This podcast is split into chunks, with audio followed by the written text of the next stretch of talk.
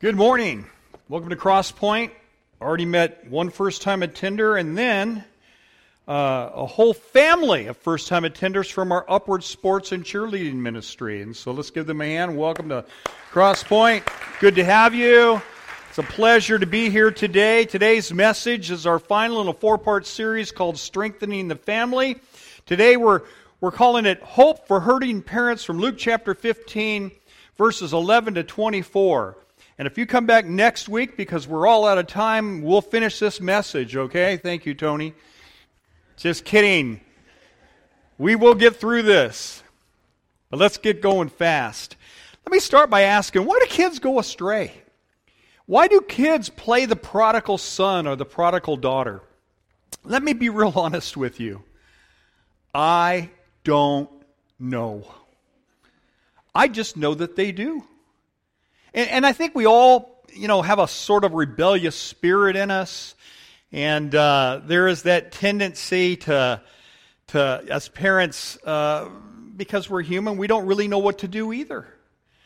Uh, but I've often asked the question why is it, and I've seen this time and time again, you'll have two children raised by the same two parents in exactly the same way, and one stays faithful, and the other one goes totally and completely haywire.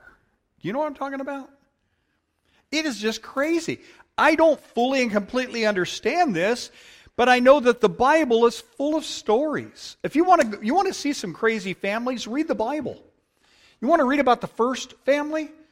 A guy named Adam, a woman named Eve, they had two sons named Cain and Abel. And guess what? Cain killed his brother Abel. Talk about dysfunctional. Talk about a prodigal. It doesn't get any worse than that. But raised by the same mom and dad. Noah, he had three boys Shem, Ham, and Japheth. And Ham went completely haywire. Eli the priest, great priest, lousy dad. And then um, Hannah brings her son Samuel to be raised by who? This exact same priest. Remember Hannah, the story, give me a man child? That's who raised Samuel. She'd come back year after year after year at the, at the feast and see him and bring him things and that sort of thing. But guess what? Samuel was a great prophet. But again, that pattern lousy dad. Fathers, mothers, what does it profit you if you gain everybody else's kids but you lose your own? You ever hear that old story? The preacher's kids are like the worst kids because they're out there trying to save all the other kids, and the kids at home are feeling very neglected. Never, ever, ever make that mistake. And then you got King David. Talk about a messed up family. It got so bad and chaotic in his family that he, one of his boys, named Absalom, tried to kill his own father, David, and take his kingdom away from him. Did you know these stories were in the Bible? And these are some of our heroes. These are the people we look to as, oh boy, I bet they had it all together. No, nobody has it all together. And so today I want us to look at a passage that shows us not why they go wrong, but what to do when your kids rebel. Are you ready for this? There are typically three stages to a child's rebellion. Stage one is the rebellion itself, stage two is the reevaluation, and then number three, the return. Now, all three of these stages can be found in the story of the prodigal son. And prodigal simply means reckless or wasteful. Luke chapter 15, verse 11 and 12. Let's get into it. Jesus continued. Oh, by the way, in Luke chapter 15, Jesus tells three stories. They're all basically the same, but he illustrates it a little bit different. He continued, continued what? Telling this story, but in a different way. The first story goes like this There was a shepherd, he had a hundred sheep, and one of the sheep got lost and ended up in a mess. And the shepherd had to leave the 99 and go find the one lost sheep. And when they found the lost sheep, he came back and he celebrated. What's he saying? He's saying that people are sometimes like sheep and they get lost and they end up in a mess. Jesus was paying us no compliment when he called us the sheep of his pasture because sheep are very dumb animals. Would you admit you've done some dumb things? You're a sheep. Then, he says, he continued, people are like lost coins. A coin was a very precious thing, and depending on you know the commentator and what you want to read and believe, it may have been a wedding coin that you were given uh, on your wedding day, and that coin was lost, and it ended up somewhere in the house in the dirt and the, the, the dust and the the filth. And remember, the, some of the floors back then were just dirt floors, and they would cover line them with leaves. And I lost my coin, and so what does the person do? She looks and sweeps the entire house until finally she finds that coin. And she gathers all of her neighbors together and they celebrate. I found my lost coin. And then the third thing, Jesus continued. That's what it says, right? He says people are like lost sheep, they're like lost coins, and people are like lost boys. And that leads to today's message. Stage one Jesus continued, This, there was a man who had two sons, and the younger one said to his father, Father, give me. The rebellion stage usually starts with, Give me. It's all about me, it's all about self. Give me my share of the inheritance. So he divided his property between them. When does a person normally get their inheritance? when their parents die, when the father dies. In essence, this guy is saying, you know, Dad, I wish you were dead so I could go do my thing my way, and I wish this family would butt out of my life and quit telling me what to do. This is that classic confrontation of rebellion. When you got a wayward, rebellious child, this happens. Verse 12 Father, give me my share. This kid thought, if I could just do as I please, if I could just be my own boss, and my family would just butt out, life would be great. Where are our teenagers? Teenager section this morning. Teenagers, I want you to listen to me for a moment. If you've ever thought thoughts like it's my family, it's not my it's my life, it's it's my business, and I wish my family would butt out. If you've ever thought those thoughts, let me just tell you how foolish those remarks are. Let us illustrate. Ooh, preacher's walking down. Teenager section. Scary section. Do you want me to move over and talk to the dads and moms? Now, let's stick over here for a minute. If you've ever thought thoughts like that, here's what you need to remember you are a family unit. Suppose you and your family were in a boat stranded in the middle of the Pacific Ocean. And there's nothing you can do. The boat doesn't run. You, doesn't know, you don't know where to go. And so all you can do with you and your family is sit there in the middle of the Pacific Ocean and wait for a rescue, hope for a rescue. You know, we told people we'd be in by now, and so maybe the Coast Guard's out looking, maybe a ship will come by, and there you sit. You get the picture? You hear what I'm saying? And all of a sudden, you are bored because, I mean, what is there to do? It's just you and your family out there on a boat. And you sit down under your seat in your boat and you take out your pocket knife. And under the seat, you're bored, so you just start drilling a hole in the bottom of the boat.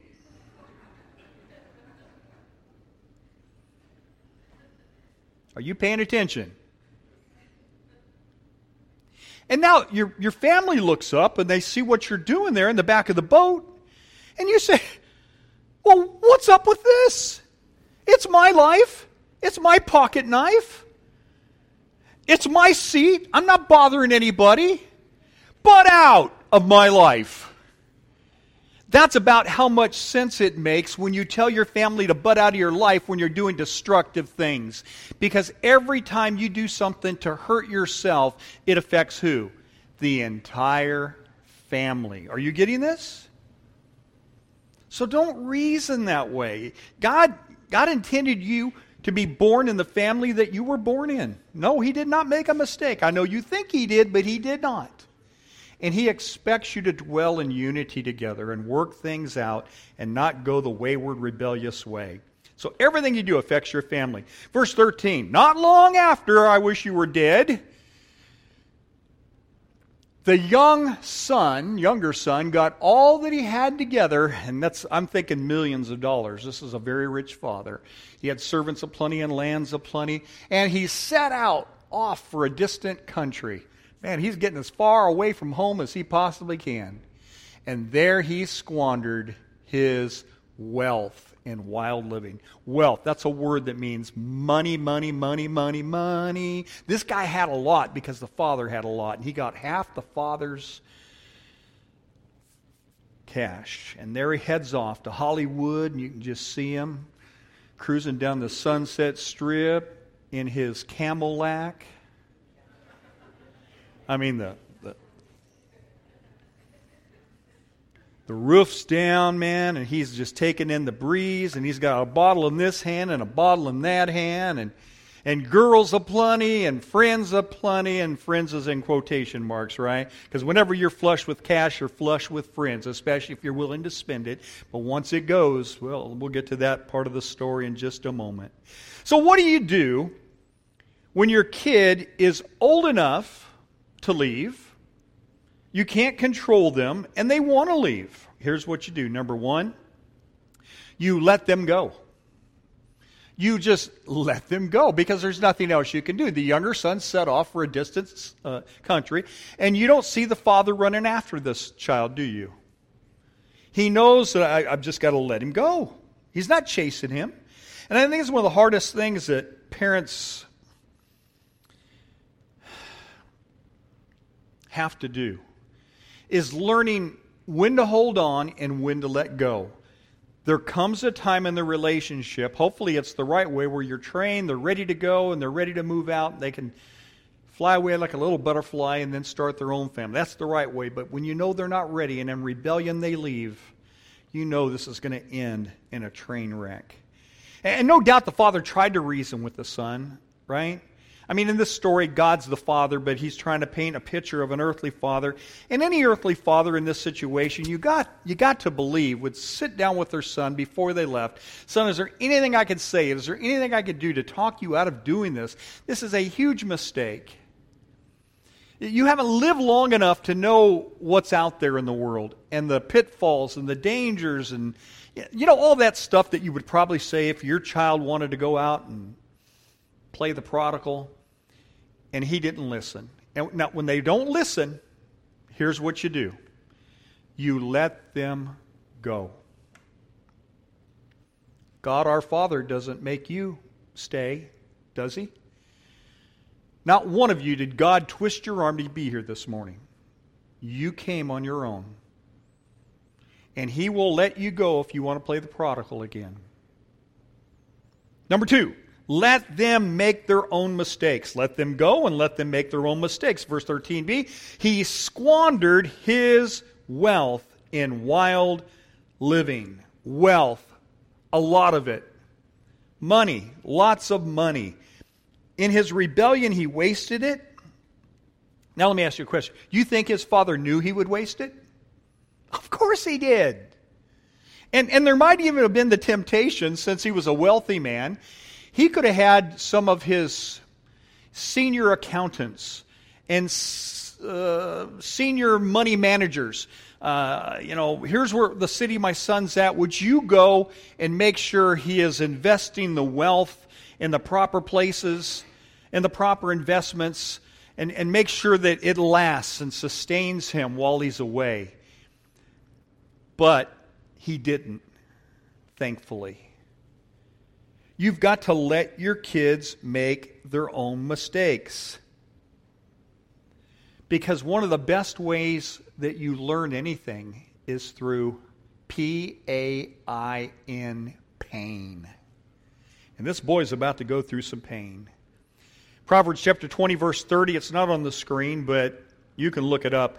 Uh, I, I, like, uh, I think this is the good news version. It's a modern speech anyway. It says, Sometimes It takes a painful situation to make us change our ways. How many of you would agree with that statement? How many of you are living proof of that statement? yeah. Yeah, I see a couple of you. And uh, we've heard testimonies from people in our church who formerly were on drugs, who formerly were in gangs, who formerly were in jail, learning what? Painful situations to bring them back to God.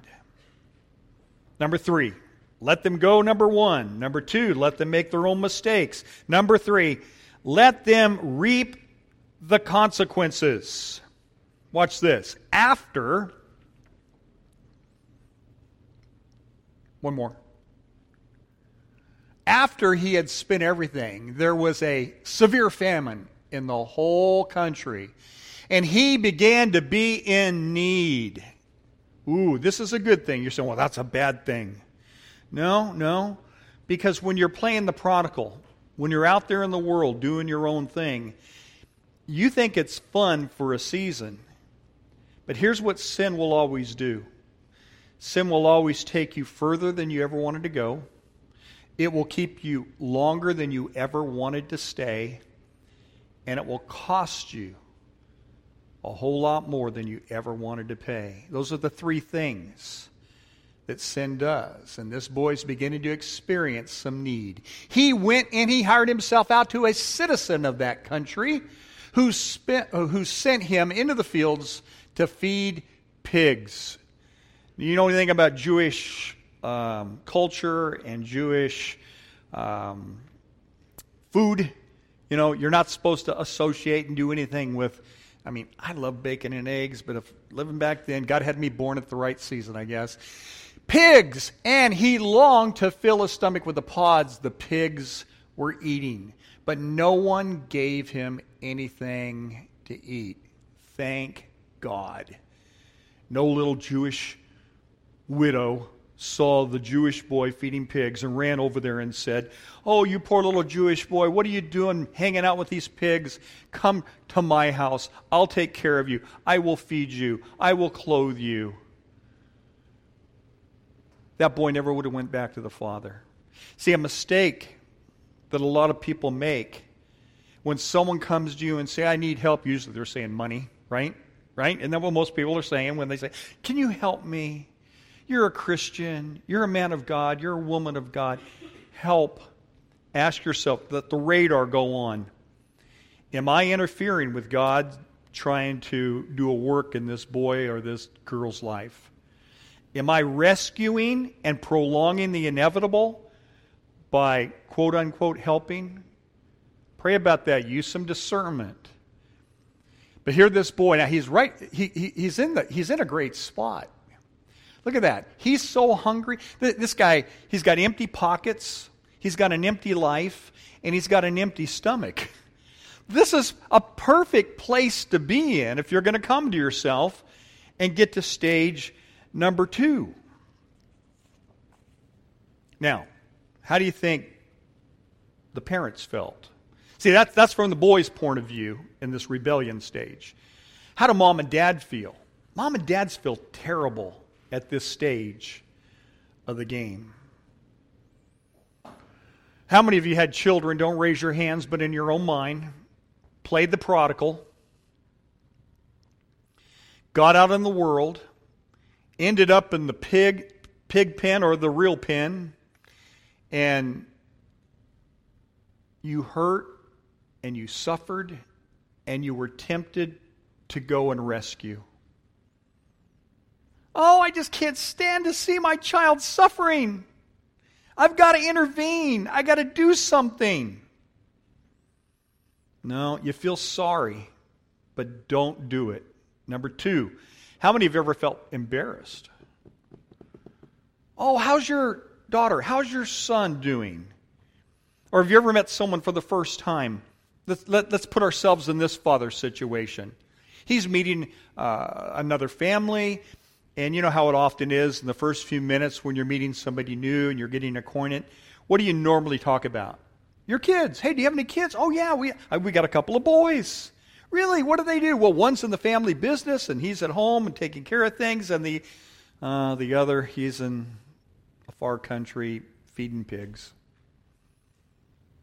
Kind of embarrassing, isn't it? They feel sorry, they feel embarrassed. And then there's a sense of self condemnation. What does every parent say in a situation like this? Honey, where'd we go wrong? What, what, what did we do wrong? Let me try to take away a little bit of pain, a little bit of stain. I'm sure there's mistakes made, but there's no perfect human beings. Therefore, there's not going to be any perfect parents. But we are not the only influence on our children, are we? Our children have a much greater influence in a lot of ways with this technological age in which we live television and iPads and computers and and just society in general, the culture wars that are going on. And our kids have been given the same free will that we've been given. They can make their own choices. And parental responsibility really ends where your parental control ends. And so if you don't control your kids anymore and they're in a faraway country and they're out on their own and they're old enough, well, they're responsible for their own actions. Now, the temptation is when you see your child hitting bottom and they're in the pig pen, is to intervene or to bail them out. But because this father did not do that, we get to stage number two. Are you ready for it? This is the reevaluation stage. In the reevaluation stage, there is often regret on the part of the prodigal. Next verse when he came to himself. Ooh, that's a good sign, isn't it? Where did he come to himself? In a pig pen with empty pockets, an empty life, and an empty stomach. Some kids have to hit bottom before they ever turn around. I don't know why it takes some kids longer than others, but some kids do. When he came to himself, by the way, I heard about a preacher, country preacher, when he was reading this verse. He said, This boy was so hungry that he sold his coat for food. This boy hit bottom and he was so hungry that he sold his shirt for food. This boy was so hungry that he sold his shoes for food. And this boy was so hungry that he sold his pants for food. And finally, he came to himself. Are you getting this picture? He came to himself. I'm glad he did. Some kids never do. And he said, How many of my father's hired servants or hired men have food to spare and I'm here starving to death? I like this kind of thinking. Don't you always regretting his life? He's thinking back at home. And just the hired servants have way more than I do. I will set out and go back to my father, and I'll say to him, Father, I've sinned against heaven and, in, and against you, and I'm no longer worthy to be called your son. Make me like one of your servants. What did he say the first time? Give me. What's he saying this time? Make me like one of your see the transition do you see the regret do you see what's going on in this story you never would have got to this stage had somebody intervened or had you intervened? Are you seeing the picture here? Does this make sense to you? Let's follow through with this story. Great attitude change. He wised up, he came to himself. Now, what do you do as a parent during this stage? Three things. Number one, you pray for your kids. Pray for your kids. Our kids are under the attack of the devil today. Satan came to kill, steal, and destroy your family, and He's going to start with your kids. So every day, if you're not praying for your children or your grandchildren, that's a huge mistake. Because the only thing that's going to keep back this wall of satanic influence is your prayers. Number two, commit your kids to God. When things are out of your control, here's what you remember they're not out of God's control. And number three, wait patiently for your kids to return. And let me say this again wait, wait, wait. Verily, verily, I say unto you, when I was growing up, my preacher read out of the King James Bible. And I asked him one day, I said, Brother Walling, what does verily, verily mean? He means it's something really, really important. Whenever Jesus uses a truly, truly or a verily, verily, it's very, very important that you pay closer attention to what he's about to say because it's an important truth. This is an important truth. Wait, wait, wait. Don't intervene yet. Don't do anything yet, but pray, commit, and wait. Do not short circuit the discipline that God is doing in your son or daughter's life.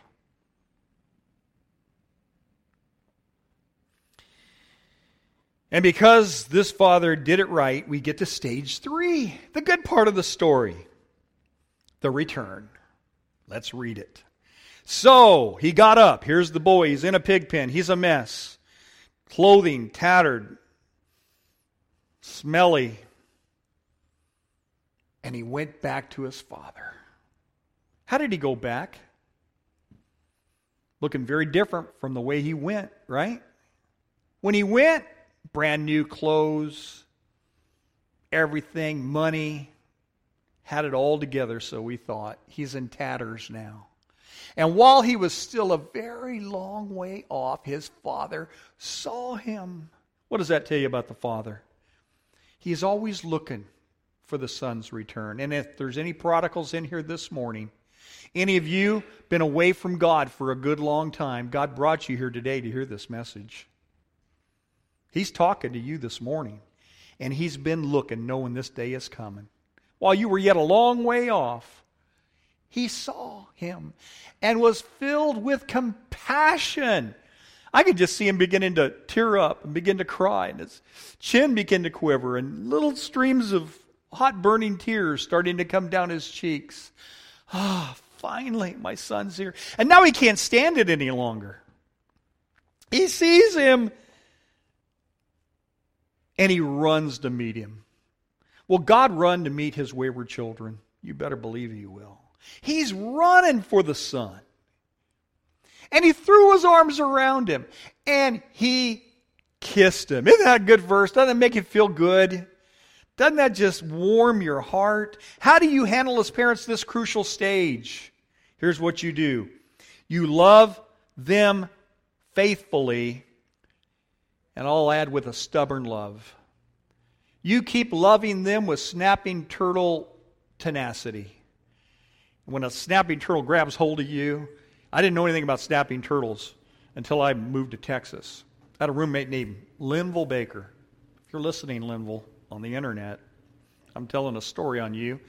And he took this city boy horseback riding, and we went to a tank, and we took the saddles off the horses, and we came to ourselves and we hopped into that lake. Well, we shot the water moccasins out first. And he says, Make sure you shoot the snapping turtles too. And I go, What's a snapping turtle? He says, A snapping turtle, if it grabs hold of any part of your body, it will not let go.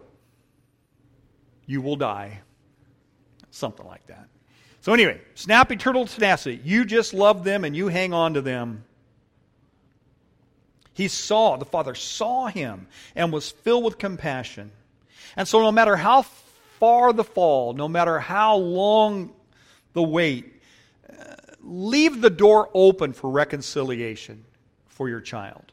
If they open it up just a little bit, let them know you're always welcome when you're ready to come home, and we'll work it out. Number two, accept them unconditionally. He ran and threw his arms around him and kissed him. What were the conditions? You go take a shower, you get a haircut, and you change your clothes, and then I will hug you. Is that what he said?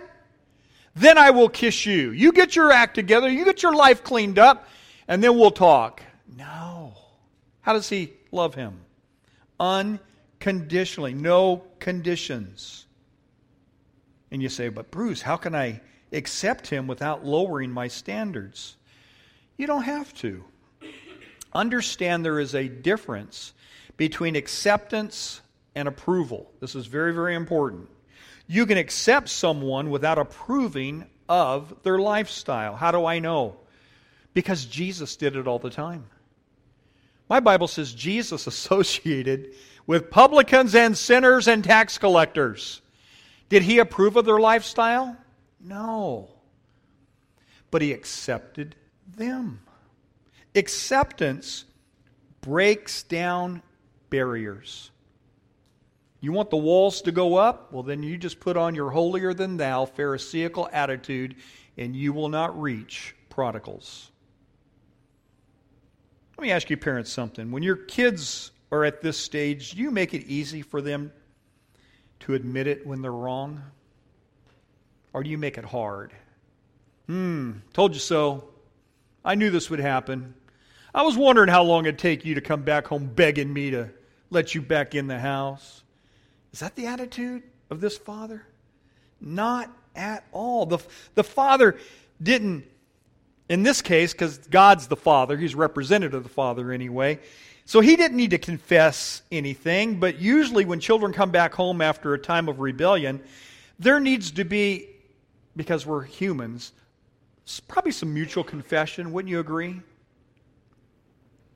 Your son or daughter starts saying to you, Mom, Dad, I blew it. I, I should have listened. I had no idea it was going to be this hard. I had no idea what I was thinking. I was young. I was immature. I, I really, really blew it.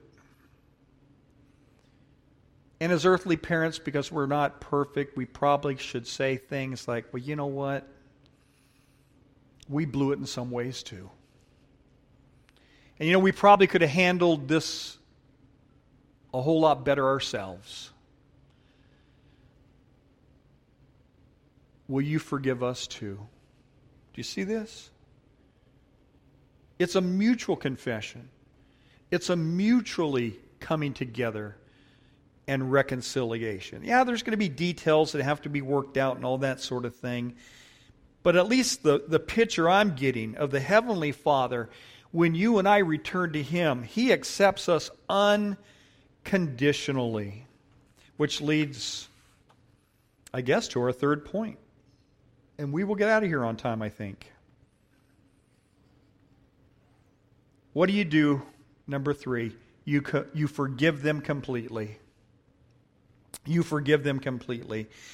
When they come home, those prodigals that do come home, forgive them completely. Look, look, look, at this, verse 22. But the father said to his servants, Quick, bring the best robe. What does the son just said? Make me like one of your servants. And the father's thinking, What? What are you talking about? You're my son. You're an heir. You're in the family. Quick, bring the best robe. You know what a family is symbolic of in Jewish culture? This is, this is not by coincidence that they use this term here. And every Jew listening to this message in Jesus' day would have got the figure and got the picture.